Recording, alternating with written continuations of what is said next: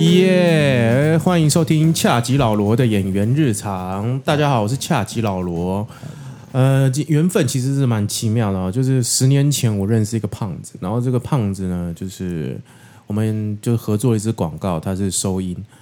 那后来呢，又经过了10多年之后呢，那我们合作了这个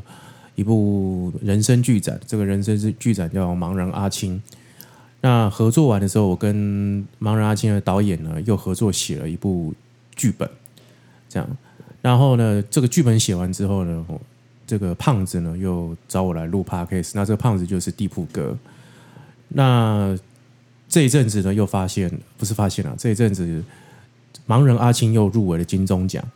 所以呢我今天就找了这个盲人阿青的导演薛朝辉薛导演。你好，大家好。对，或者叫辉哥，叫阿辉或辉哥就好。刚刚我一进来听那个对，哦，好熟悉哦，因为我也是这个老罗这个的忠实听众，我跑步的时候啊，或者是的时候就听一下。真的假的？对啊，我以为就是现在会听我的都是在想要睡觉的时候，因为自己好朋友嘛，就是讲就很熟悉，所以就知道他知道老罗的意思。然后我听有时候也是想要给一点给点建议啊，或者是一些想法，有时候还蛮好的，我觉得蛮听得下去的，不错。对，谢谢这个辉哥这样，然后就辉哥真的是每一集都来收听，对。然后他总是觉得他每一集都想要给我一些笔记这样，然后今天总算请他来了，这样让他好好的就是来检讨一下我们这个频道这样。还好，但是我还是要先非常的恭喜这个辉哥他入围了金钟奖，因为盲人阿青。是。那今天请他来也是希望就是说就是说来聊一下他的心路历程，好，那以及他就是他入围的这个感想啊。你会带我去走那个金钟奖吗？不好意思哦，因为那个名额有限，对疫情的关系，所以一个入围者只能带3个。那我入围2项，个人有2项可以入围6个，可是我妈吵着要去，我老婆小孩也期待很久，那就满了呢。对，好了哦，没关系。而且老罗我跟你说，去好还要戴口罩，所以说戴着也蛮不朗控的英姿，所以说我觉得。在家里还可以喝啤酒看转播，我觉得蛮好。听说要做5-6个小时，因为我没经验啊，我这辈子从来没有想过有这么样的一个，对，从小到大啊，什么比赛啊，什么考试、演讲、运动什么，我都蛮有机会参加，然后就陪榜比较多，对，联考也考得很差，就没想到你这次就中了，对，很奇妙，感觉非常的奇妙。对，非常奇妙，因为就是我们好像也是因为这部片，对，但我算是客串的性质啦，就是我也不是主演这样。其实我跟老罗就是，我觉得人啊，我觉得一部片常常会有一些很好的缘分，没错，真的是老罗的演出的经验，但比我多，然后比我拍片的经验多，可是那时候在看试镜的时候就需要一个很有点坏的这个灵骨塔业务员啊，不是说每个灵骨塔业务员都不好哈，但是有少数的这个不好的业务员，那我就是要有一个这样的角色。然后再看那个试镜的时候，我觉得就是老罗了，因为他那个演坏的时候还真是很想揍他。没有啦，这是我们要解释一下，因为这个故事就在讲，就是说。算20-30年前，对。然后有一种就是那时候很流行灵骨塔业，就是说卖灵骨塔的业务。那通常就是一种它算一种诈骗，是对。然后而且这个试镜的时候，我过程其实我那时候记得我试镜是在那个时候大直啊。然后我们那时候去试的时候，他只说这个罗先生，你来试一下灵骨塔业务员。我看了脚本，我说你打电话给我，我不用试，我直接演给你看。他说因为导演这个是他第一次拍这个人生剧展，所以他一切都非常的谨慎，所以就是找我去试。然后试了第一个就是说，因为我看这个灵骨塔业务员这个角色的时候，我就说哦，那这个角色就是要强势，他没有别的，他就是要强压着各个老太婆、老先生，你就是要投资，你的人生机会就这么一次了，你唯一这辈子可以翻身就是这一次。这样，老罗，你干脆来，你应该还记得台词，就来一下好了。好，我有点依稀。来，我给你饭嘛。OK， 好，来，4、3 action。对啊，张太太，对张太太，不是嘛？啊，你就是这样子啊，不是啊你。不是我跟你讲，你这钱哦，你就是不要放在银行里面，你钱就是要拿出来用，就是要钱滚钱就对了，好不好？啊、什么你要看医生，你看医生就看医生了。不是我要跟你讲，就是说人哦，这个一辈子就只有这么一次机会，这个机会你就这么一次，你一定要好好把握，而不是就是你现在放在那里，这不对。哎，张太太，好看，你看多好。多正点啊！我那时候在写的时候，一开始因为编剧剧本是我自己写的嘛，然后我在写的时候，我就觉得要有这种骗人的，但是又很诚恳在骗人的，又就是解除那个老先生老太太的心防的那种语气，不是用凶的，也不是用苦哀求的。然后罗就马上把那种的情绪给表现出来。后来，因为他只有这一场了哈，那我希望以后还有机会让老罗担任更重要的职务，因为我那是第一次合作。然后，拍完的时候我们就聊天啊，对，他就讲了很多人生的过往，我觉得是妈的，靠腰嘞，我从来没有想过。对，所以，引发我后来这个第二个剧本，就是说拍完之后想写的剧本，就是跟老罗合作，然后写一部分的灵感就是来自于老罗的一些生命经验。当然这个以后再说了，好，现在先不破梗。如果他有机会哦，就是跟大家见面的话，对，以后再聊。就是现在还在寻求有没有这个金主可以对可以买下他。对，后来我跟老罗写剧本的经验也蛮愉快的哈，就是我大概出了大纲，然后老罗就接着写，然后我再回头来，我们两个这样是蛮有默契的，合作很愉快。我觉得以后可以继续。对，因为我们编剧的状态就是说，辉哥他就先写了一个骨架，然后我再填肉进去，然后肉填完了之后呢，就是。辉哥再把这个肉上面的这个皮毛再给补齐， 对，然后我们再来回的修改，这样子。希望这个故事有机会跟大家见面。它有一部分是我的灵感来自于老罗的生命经验，就是那一天拍完之后，我就听了他的故事，我觉得实在是太精彩了。没有啦，对，谢谢，对，因为我们还是回主题好，我回主题就是说，辉哥，我们现在就是你已经入围金钟奖哦。你们要分享一下你现在的心情，还是觉得就啊没有了，就是这样子。好，你不要装哦，没有装，我可以，因为老罗老朋友就其实哈，我前阵子工作上有点不顺利，然后那不顺利就不说，我就觉得哎呀，这个我拍了《盲人阿星》之后，当然有一些不错的口碑朋友啦，或者是像公共电视的长官，或者是有人看过的，甚至一些资深的。导演也说：“哎，不错哦，第一次拍这样子很好哦，什么？”那我觉得，哎，那主角洪都拉斯洪哥尤安顺自己也觉得自己的表现蛮好的。然后我觉得，这整部片我是觉得是不错。但是前阵子很接近金钟要公布前，我遇到一些工作上的不顺利的事情，我就觉得啊，大概今年运气不会太好。对。然后在公布那一天，我在干嘛呢？我在新庄的那个。大鲁阁打击练习场打棒球，对，我一点都，你说我不关心没有，不会不关心啊，只是觉得自己入围的机会是非常小，甚至是不会有的，所以我就刻意的把那个想要把那个时间给 cross 打发掉，然后后面再去看，结果打完啦，好累哦，然后我就上车，就开广播，居然还在报，就正在报我们那个项目电视电影奖。首先是这个男主角入围的有啊，巴拉巴拉，前面这个竹生哥啊，谁？洪都拉斯，我就哇，中一个了，这我没有对不起洪哥，好，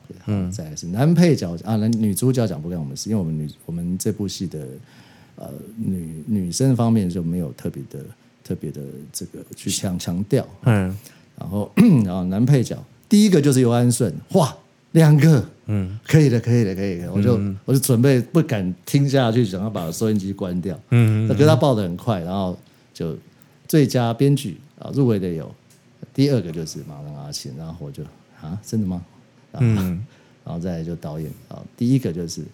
然后那个黄子佼佼哥还念也不是念错我名字，因为我薛朝晖嘛，嗯，他念薛朝晖啊，然后这个人怎么会这样子？也不能怪他啦，啊，对，不是，我不是说他，我说我自己的，哎，真的，啊，怎么这种事？嗯，然后我就整个人很平静，嗯，很平静，然后又去打了一局，对，然后很想要再去打一局的感觉，然后。是很开心，但是真的很平静啊，哦，很平静。然后接下来第5秒钟吧，嗯，你知道我想到什么？很好笑。我觉得我可能以前穷怕了，还是怎么样？就是我想说，哎，我有这个小小的头衔，那以后我可以去，是不是可以去学校当个讲师啊？啊，也，然后或者是那个什么公部门这个评审啊，哈，赚个车马费啊，对，或者是那个去学校社团、高中社团啊，嗯，开一个什么写故事课，这样可以赚个什么讲师费。我觉得在想这个啦，嗯，不是什么想说什么伟大的什么，我还要再去开创新局，嗯，再写下一个伟大的作品，然后往金马靠近或者是什么，嗯，我居然在想一些很小的。但也很实际啦，对，其实真的就是说，还好我另外一个主要工作是广告创意啊，还可以上班有收入，可是年纪也渐渐有了，所以想说，哎，这个后半生下半场的生涯也要照顾一下。那拍片目前为止是收入是不足以养活自己的，所以那个有这样的一个入围，哎，或许我就可以去。当我刚刚讲那些非常小的收入的，的一些工作，不会啦，其实这些收入其实蛮多的，真的，就是你一场一场这样算。对，我有去当过评审，那个公部门评审，那个公家标案，哎，那个少的有1800，多的中央部会的有3600，你看，如果一个礼拜2个、3个，哎，那也。可以嘞，可以吃饭。对啊，小朋友的那个跆拳道的学费就有了。对，所以啊，所以这个圈子真的，你大部分演员一样，剧组也一样，就是编导。其实，除非你真的到了一个地位啊，否则大部分的生活都还是蛮辛苦的。所以真的，所以在这边要跟各位年轻朋友告诫哦，是要走入这一行，你要有相当强的心理准备。当然有一个可能是你家里还可以，对。那不然你就是要对，没有真的就是你要家里还可以，不然就是运气好，对，不然就是真的像我就是这样很辛苦这样子撑着，对，哎呀，那互相加油啦。老罗也是表现得很好，然后其实像我们盲人阿青里面有很多演员除了主角之外的很多就是演可能1场2场的演员，其实也都是有些是像老罗这样舞台剧或者是其他的戏剧都有演过。哎，我其实表现得非常好，真的，我觉得台湾希望有更多的战场跟舞台能够给大家发挥。对，因为其实这个戏，这部戏其实蛮微妙，因为我那时候我记得我跟杨大正对戏这样，然后我第一次遇到杨大正。然后我在这出戏遇到杨大正之后，我后来几乎每一档戏都遇到杨大正，妙，对，就比如说那个《禁止森林》啊，然后还有这个《天桥上的魔术师》，就陆续就遇到他这样，对，然后就是重点是因为他还记得我，OK， 然后我们还可以再寒暄个几句，因为我觉得他就是一个对我来讲，他就是一个名人，我也不敢，就是说，哎，摇滚歌手，对，摇滚歌手，对，灭火器的杨大正，对，所以就是我觉得这个就好像我的很多事情的开张，好像都是从盲人阿青开始，对，所以其实有一部戏，如果整个剧组大概处的大致的和谐的话，我觉得它产生的能量是相当的有，它就变成一个有机体，你知道吗？就是说，但。我也参与过别的剧组，然后我之前也有拍过一个短片，对，那部短片也不错，但是我觉得那时候我也是自己编导，可是我觉得我没有控制得非常好，所以其实剧组的气氛怎么样子，其实片子出来就会有可能是那个样子。嗯，那我不是说那个剧组不好，而是我觉得是我自己的掌控能力还不成熟。嗯，那忙到阿青我就很在意这件事情，我就会因为我不是那一种，我这样子有条理来讲好了。嗯，以导演这一块的话是，我听说不同导演有不同控制整个状态的风格，比方说听说啦，郑文堂导演就是非常的在现场的发挥，对，是的，是的，是的，发挥。然后对他在，但剧本很重要，可是他在现场，无论是分镜，无论是演员的表现，他在现场的这个弹性很大。对，啊，那我讲一个再更夸张的，这我是听说的，就是侯孝贤导演在拍那个《南国再见南国》的时候，这是非常久以前的事，听说他。这是听说的啊，要问他本人才知道。就是他在拍什么自己都不知道。然后，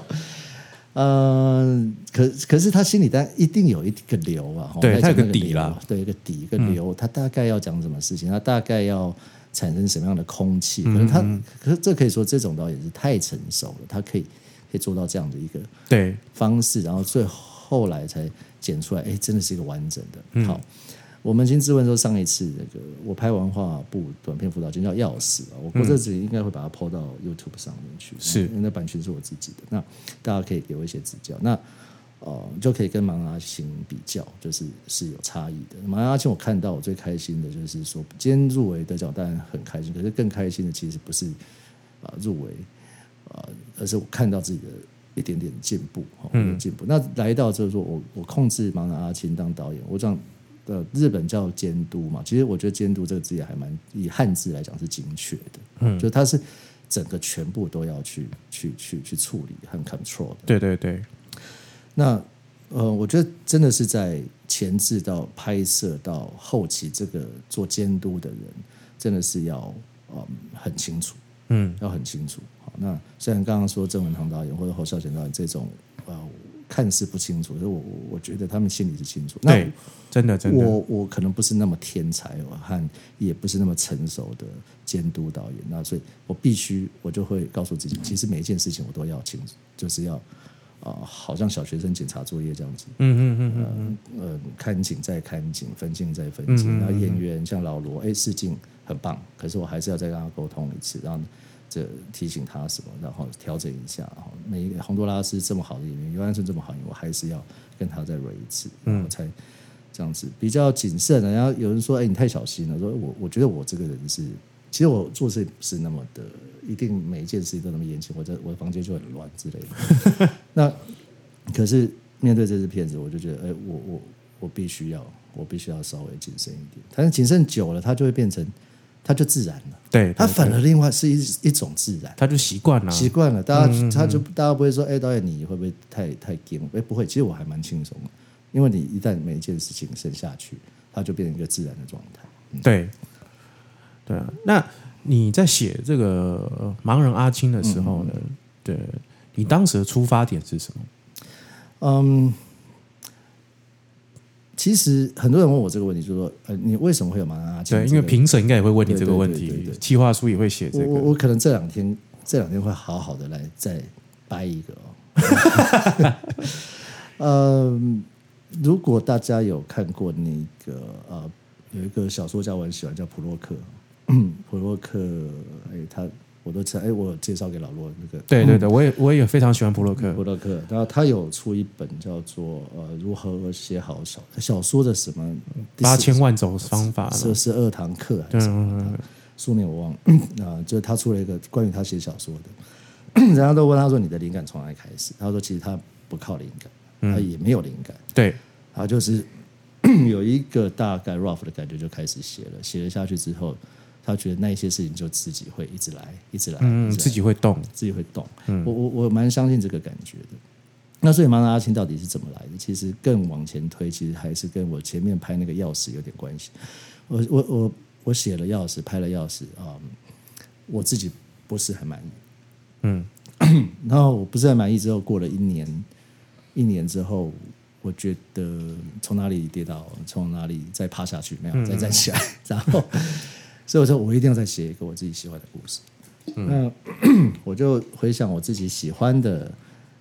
片型、喜欢的导演、喜欢的类型是什么。然后我又不想要把它做得太严肃或者是太教条的东西，那我就在想着这件事情的过程，我那几天有一阵子我家附近很多那个盲人按摩院，对，然后我也偶尔会去俩连结这样子，然后过马路的时候就常常在帮盲人过马路，扶他们过马路，然后叫计程车，叫公车。后来就有盲人告诉我说，那你应该怎么帮我叫？他是有一个方法的，对，就是把他牵到哪里去，然后告诉他什么。这很特别，这个很特别，这是经验。然后我就常跟盲人聊天啊，然后盲人不同的盲人跟我讲很多他的经历。OK， 这是一个来由。然后我的太太的一个的大学同学在府中15的每个礼拜六下午会去做那个口述电影的老师，就是口述电影。我觉得可能要跟听众解释， okay， 就是口述电影是什么这样口述电影就是电影在演的时候会为了要服务，主要是为了服务视障朋友，然后就会有一个口述这部电影的人在旁边说明现在画面的进行。是，那如果是国语片的话，中文片的话，它在旁白的部分就不需要讲。那外语片的话，它甚至是要把那个外语也说，把那个旁白台词也一起说。对，我喝口水，请喝，对，我们随性。对，因为《盲人阿青》里面就是口述电影，这个是女主角在做的事情。对，然后在不管任何影视作品当中，能够把这样的职业然后带到作品当中，其实是很少的，非常非常少。所以我觉得蛮特别的。然后其实现在越来越多，在公共电视的3台吧，它好像礼拜天还礼拜六下午有口述电影的时段。那如果大家各位听众有兴趣的话，好像桃园市政府好像有，然后新北市府中15的固定每个礼拜六下午也有。那明眼人不是视障朋友，你也可以去看，因为他们播的电影有的蛮好看的，对，艺术片也有，然后也都蛮有意思的。那我就去听。那他们进行就是，比方说，以盲人阿青来讲的话，第一场就是说，就会讲说，有一位长得邪里邪气的业务员，现在正往电梯的方向走，然后这时候 OS 刚好进来啊，范妈妈怎样，就是老罗老罗演的角色。好，现在这个邪里邪气的业务员呢，正靠近着电梯，这时候有一位年轻人呢，这个是一个清洁工，也接近着他。大概就这样一直讲下去，然后让这个视障朋友用听的影像的方式来听完一部电影。好，那我去听的时候，我去听过2-3场，有时候我就闭上眼睛，去感觉，其实那个画面，对，其实也别有一番风味。这是第二个元素。那这两个，我经常遇到盲人，然后又听这个口述电影之后，我就想起我很喜欢的。在差不多青少年的时候很喜欢，那时候有录影带，家里 VHS， 然后我爸会常去租那个盲剑客，新盛太郎那个演的是黑白片的盲剑客，但是很多集，然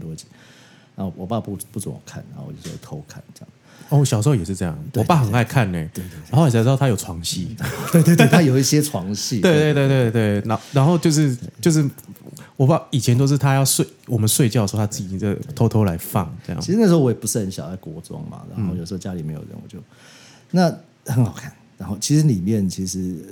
床戏很少了。其实我觉得我如果我是现代父母，我觉得如果小孩子爱看，我觉得那样的作品是可以给小孩看的，因为我觉得里面讲的除了很精彩，然后也很有武打。武侠方面我觉得很侠气，侠气里面就是侠气的内涵就是有一点正义感，然后弱势对抗这个强权的这种张力。我觉得寓教于乐，我觉得好看，精彩，又打斗又侠气，这何乐不为。又有色情的部分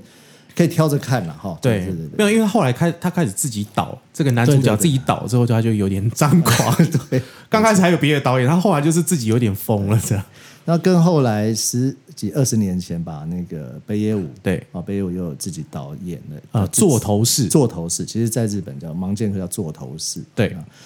啊，很迷人。好，但我喜欢的电影的类型很多，可是这个类型是我很喜欢的。嗯，那我自己稍微自己沉淀一下，我觉得像《盲剑客》《座头市》这样类型的片子，我把它称为东方武侠。嗯，那有一次我去听一个电影的座谈会，就说东方武侠与西部片，VS 西部片，其实它是很接近的类种，就是人的其实就在讲一种侠气啊。对对对对。然后里面的剧本结构有几种，对决、悬疑、犯罪，然后好人不见得真的是好人，坏人不见得是坏人，对或者是小人物对抗小虾米对抗大金鱼，是这样的类型，社会打抱不平，打抱不平。对，西部片、武侠片或者是日本这种这个武士片之类的，对对对，它有这样的一个。我还蛮喜欢的，虽然就是很娱乐性，然后也有它的美学是，其实这样子我的故事就渐渐产生了，我就这样子往下，我就开始了一个故事的产生，然后也恰恰，那时候我一个朋友，很好的朋友，他妈妈真的被那个灵骨塔诈骗了上千万，他妈妈就闹自杀什么的，我说好，事情就从这边开始了。我就这样子埋头一路写下去，写了3个月，然后就写出来了。就是你好像用一种，因为我在就是我看了好几遍了，从你们初剪是到后来这个完整版的时候，我一直觉得它就是离不开一个，对我来讲，我脑中其实一直出现的就是那个黑泽明，对，就是一直都离不开黑泽明的这个影子当中。对，黑泽明这种这么大师级的，我但不好跟他这个在下面什么比鸡腿的，可是早期黑泽明年轻的时候，七武士啦，对，或者是蜘蛛巢城啊，其实很会，他就很会处理人物的内心的变化。那我在编剧的时候，我常常会希望把这样的一个技巧放进去。那这次也有，但是我希望以后还有机会可以练习的更成熟。对，就说你有像黑泽明这样质疑吗？还是说，我其实更大的质疑，说不定是华人圈的一些我很喜欢的。像胡金铨像李翰祥，尤其是李翰祥，就受你影响，就是你受他的影响很深，受影响蛮深的。对，就是其实还蛮有侠气。我觉得这些导演本身个性格里面就有一种侠气在。对对对对对，如果是我这一辈的话，就是会讲的话，侠气的话应该就会讲吴宇森。对，当然吴宇森也是受到这位导演的影响。对对对对对对对。其实今天我很高兴来节目。其实我想说，就是其实刚刚讲入围这件事情，我是很高兴。但是就我刚刚也讲，就其实我后面马上想到，居然是一些小生活上的，的收入的可能。所以其实我想要透过今天节目让大家让各位听众朋友或者是业界的能够关心一下，说台湾的。编剧的状况，就是常常对，这聊天。好，可以耶。我觉得，因为我跟地步哥有聊过一集编剧啊，那还有以及我这个自身的这个经验，然后我这个经验呢也是非常非常不好。有听你说，对对对对对对。其实，在台湾常常会说剧本很重要，对，但什么不重要？编剧不重要。除了其实你现在我们大家都其实光环都在大部分都在导演身上，或者是演员身上。那大家一定会也不会忘记说，今天会有一个这样的一个好作品，一定来自于这个剧本，一定有一定程度的贡献。对对对，但是大家不太会记得，大家也不会去不要说歌颂啊，就是去讨论说编剧是谁。可是这个在美国或者是在香港是不一样的，编剧是会受到有相当大的尊重或地位，真的，这是真的。对，那我常常在跟别人聊，大家也是有同感，然后不是只有编剧圈自己的编剧人员，而是连导演会觉得真的，其实业界对编剧是不公平的。我们就单单讲最简单是收入，其实所谓的尊重其实就是讲实的啦，就是表现在配嘛，表现在这个酬劳上。那一部无论卖座也好，不卖座也好，那其实编剧的这个占比，编剧费在整部预算里面是相当低的。对，那我们用平心而论好了，编剧所花的时间，从填调到讲埋首苦写，他无论是一个团队或个人，那我跟老罗也一起写嘛，其实也很快乐啊，写得很快乐，可是痛苦的时候很痛苦，对，烧脑，瓶颈，然后真的真的哈，那个绝对那个我觉得那苦劳啦哈，绝对不会下于一个剧组的任何一个人，一定不会。好，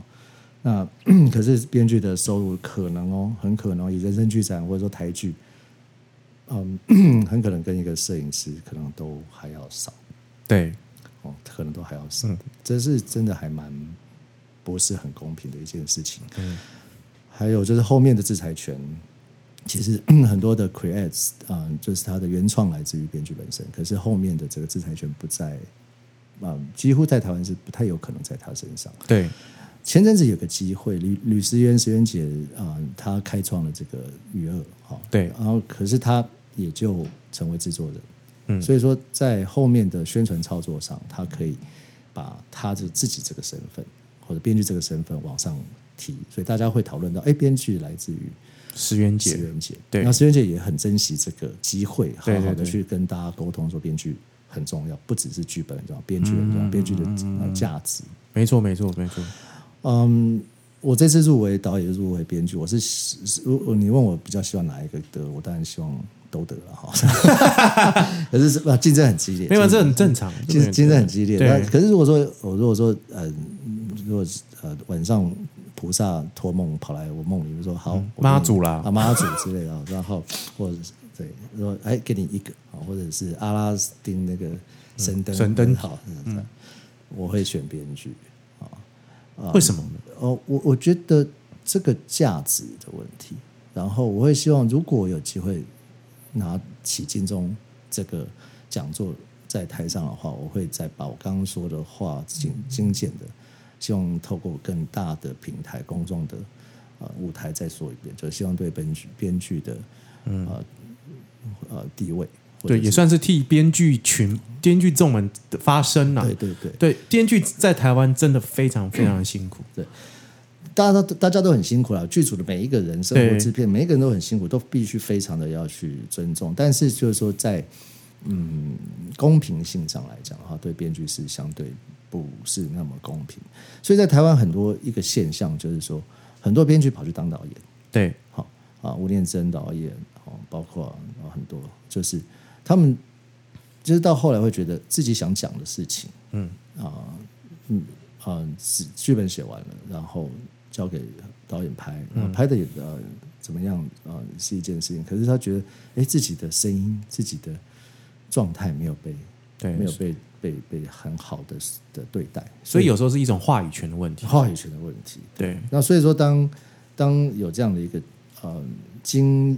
拍片经验，或者说像我是因为以前拍广告片嘛，然后有一些制作上的经验，所以我才勇敢的说好，我干脆自己来执行好了，来做监督，然后也有很多技术人员的好朋友可以帮忙。否则我觉得如果编剧这个收入是不要说跟导演一样好，就是一半都好，或者跟摄影师一样好，或者说会被尊重的地位是一样的有价值，我不一定还要一定坚持说这么爱当导演，对对对，所以这个是我希望台湾以后，当然我们自己也要争气啦，就很多国外的就是那个剧本是要非常扎实的被检验，它能不能卖座，或者你要走艺术性市场、非主流市场，那你也要有那个底气啊，然后这个我们大家都要一起加油。好，那我是希望大家都是齐头的一起加油，然后编剧能够也自己加油，然后能够被看见。可是我觉得业界啦，业界是能够检讨一下为什么会这样子，和有可能怎么发展。嗯，那辉哥你这一集在讲的就是编剧嘛，那你有没有喜欢的编剧？很多，这个我等一下可能要 Google 一个，我现在忘记名字，但是我先讲一个我刚走来的时候，或者是一个什么作品。 OK， 好，我讲一个比较简单的一个好了，就是简单和很清楚一个庄文强。庄文强他其实本来是编剧，那他这几年他也变成导演。庄文强就是《无间道》的编剧，《无间道》的编剧。然后最近的作品是《无双》，周润发跟郭富城的《无双》。对对，因为网络上刚好有他的很多访谈，我真的好想要认识他本人。如果说有一天有机会，他的那个访谈，大家上网可以找，就是有很多很多片段，大家访问他或者纸本。然后我在看他的这个访谈或者是纸本的这个杂志访问，对我来讲好像教科书。对，比那个我们在路上买的什么编剧的12种方法，什么一个英雄救一只猫什么什么，我觉得还对我个人来讲意义更深入，因为很务实。而且他还在线上，现在还在线上。对，对，很多那个写书的那些，说实在，就算是好莱坞那些，都是他已经可能变老师了，他变老师了。对对对，全职老师，市场的变化等等。对，那庄文强他本来他就是一个很好的编剧，然后到《无间道》他编出来之后，然后到后来他的好朋友们的导演就鼓励他也来导。对，可是他还是讲，就是说他两个工作里面，他还是喜欢做编剧。那从我顺便讲张文强，再回来讲说台湾编剧的状况的差异。其实他也说，就是香港的编剧其实也要，如果要跟韩国或者是跟好莱坞比的话，也是地位没有那么高了，可是比台湾好多了。对，至少在收入上。然后甚至会有那个票房的分红给编剧。对，这些都是台湾的编剧没有的，无法想象的。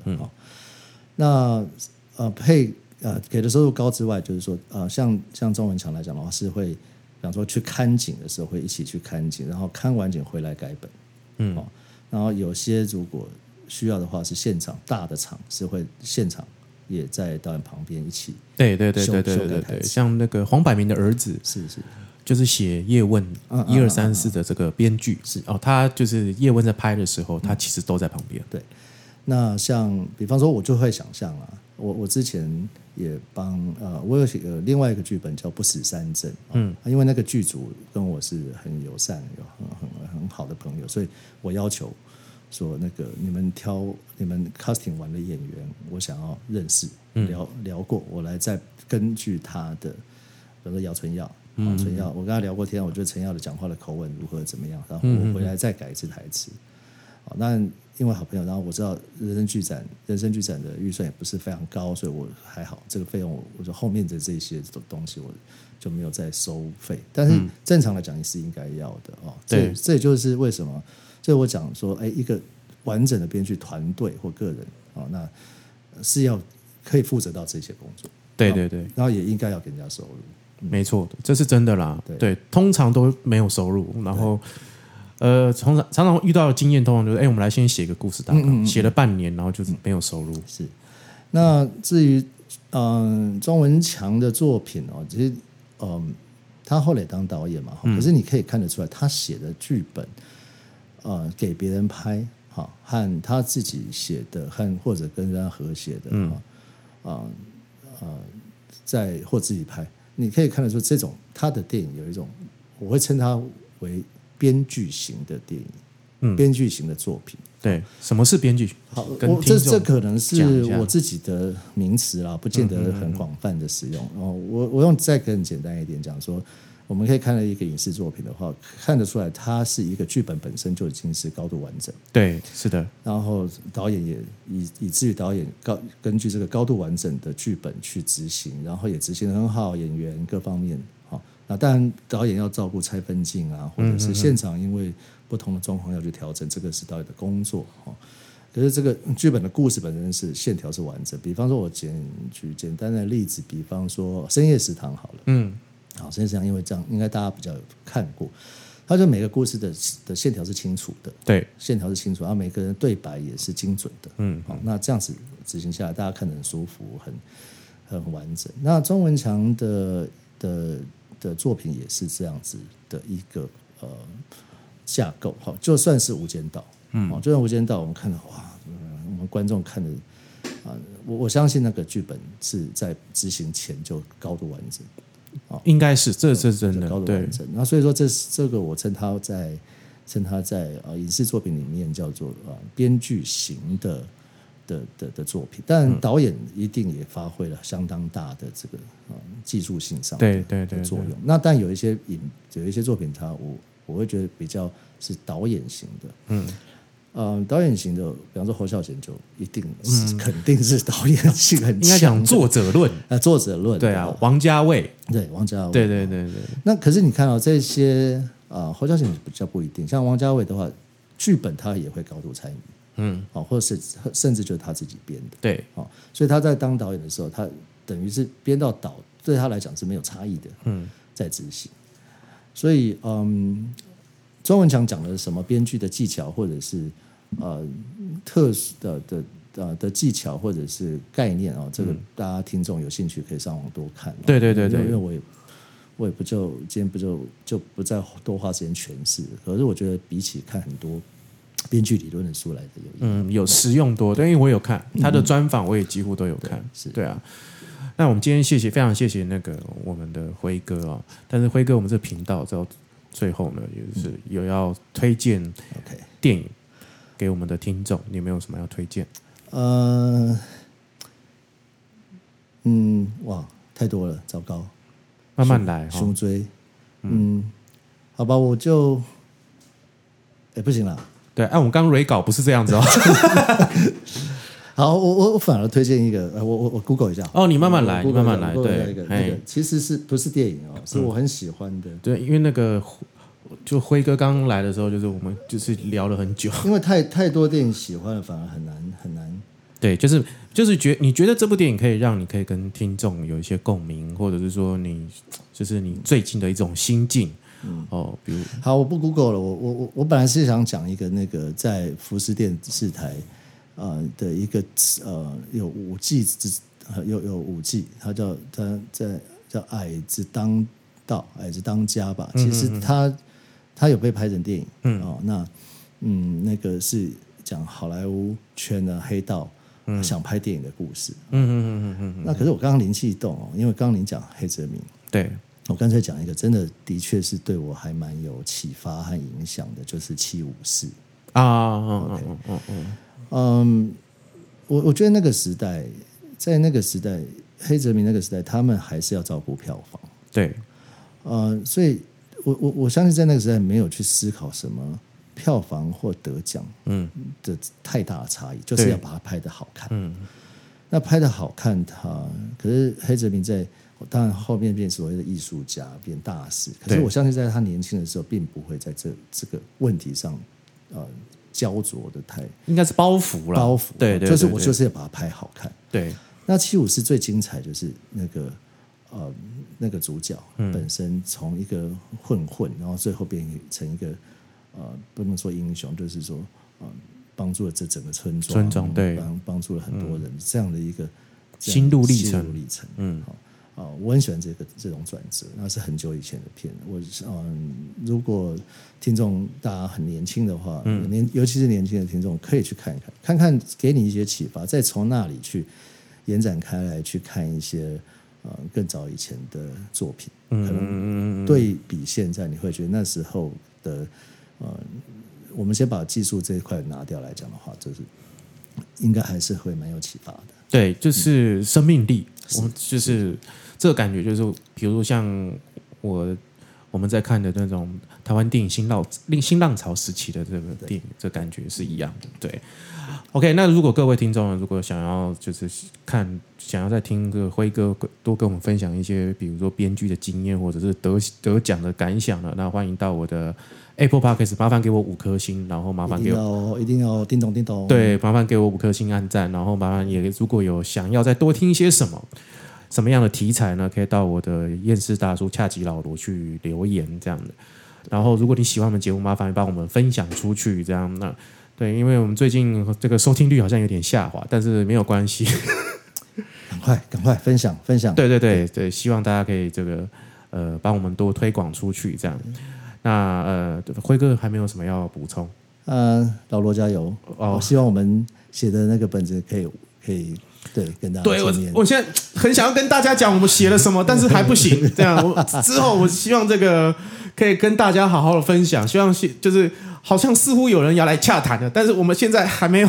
有谈成。对，谈成的话，我们再跟大家这个好好的讲一下这件事。我觉得你中间还除了我这种大叔之外，你还是可以也找像上次那个蔡佩离子。辣妹来那个加强一下你的那个哦，他很忙了，他现在在主持一个性相关的节目这样子，然后更好啊，对，然后我们就失联了这样子，而且还有别人嘛，对，我还会再开发一些新的好朋友，再消费他们这样子。好，那对，那今天先感谢辉哥，然后也感谢各位听众，那我们今天恰吉老罗演芸场就到这里了，感谢各位，拜拜。